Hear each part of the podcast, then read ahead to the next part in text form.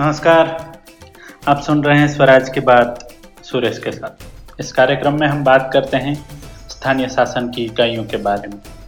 हमें विश्वास है, यह बातें 32 लाख से ज़्यादा पंचायत प्रतिनिधि, नीति निर्धारकों और अध्ययन करवाने वाले सभी अध्यापकों को उपयोगी होगी।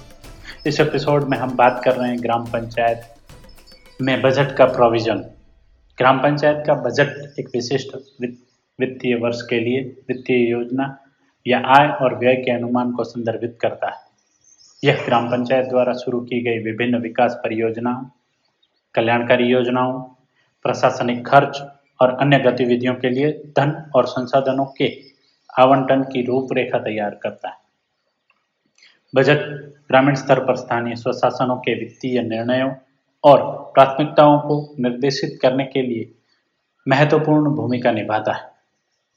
बजट के निम्न सात आयाम हैं, जिसमें आय, व्यय, पूंजीगत व्यय, राजस्व व्यय, कल्याणकारी योजनाएँ, विकास परियोजनाएँ, आकस्मिक सिद्धि, निधि आदि शामिल हैं। आय, इसमें वे राजस्व स्रोत शामिल हैं, जिनसे ग्राम पंचायत धन उत्पन्न करते है।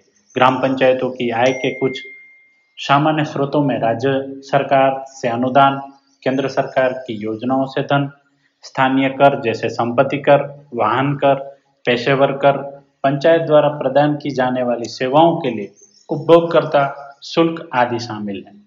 वे, यह अनुभाग विभिन्न गतिविधियों और परियोजनाओं के लिए नियोजित व्यय की रूपरेखा देता है। व्यय में बुनियादी ढांचे के विकास, सामाजिक कल्याण योजनाएँ, स्वास्थ्य और शिक्षा पहल, प्रशासनिक लागत रखरखाव, व्यय आदि के लिए आवंटन शामिल है। पूंजीगत व्यय यह नई इमारतें, सड़कें, पुल, स्कूल, सामुदायिक केंद्रों, परियोजनाओं के निर्माण जैसी दीर्घकालीन संपत्तियों पर खर्च का प्रतिनिधित्व करता है। राजस्व व्यय। इस श्रेणी में ग्राम पंचायत को चलाने के लिए आवश्यक दैनिक खर्च शामिल है, जैसे कर्मचारी का वेतन, रखरखाव, लागत और परिचालन व्यय। कल्याणकारी योजनाएँ, महिलाएँ, अनुसूचित जाति, अनुसूचित जनजाति और अन्य पिछड़े वर्गों सहित समाज के हाशिए पर और कमज़ोर वर्गों के लिए लक्षित करने वाली विभिन्न कल्याणकारी योजनाओं के लिए धन आवंटित कर सकते हैं। विकास परियोजनाएँ, विशिष्ट विकास परियोजनाएँ जैसे जल आपूर्ति योजना, स्वच्छता की पहल, ग्रामीण विद्युतीकरण सड़क निर्माण आदि के लिए धन आवंटित किया जाता है। आकस्मिक निधि, अप्रत्याशित या तत्काल खर्चों को संबोधित करने के लिए बजट का एक छोटा सा हिस्सा आकस्मिक निधि के रूप में अलग रखा जा सकता है। ग्राम पंचायत का बजट आमतौर पर ग्राम समुदाय के परामर्श से सरपंच और स्थायी समिति सहित निर्वाचित प्रतिनिधियों द्वारा तैयार और अनुमोदित किया जाता है।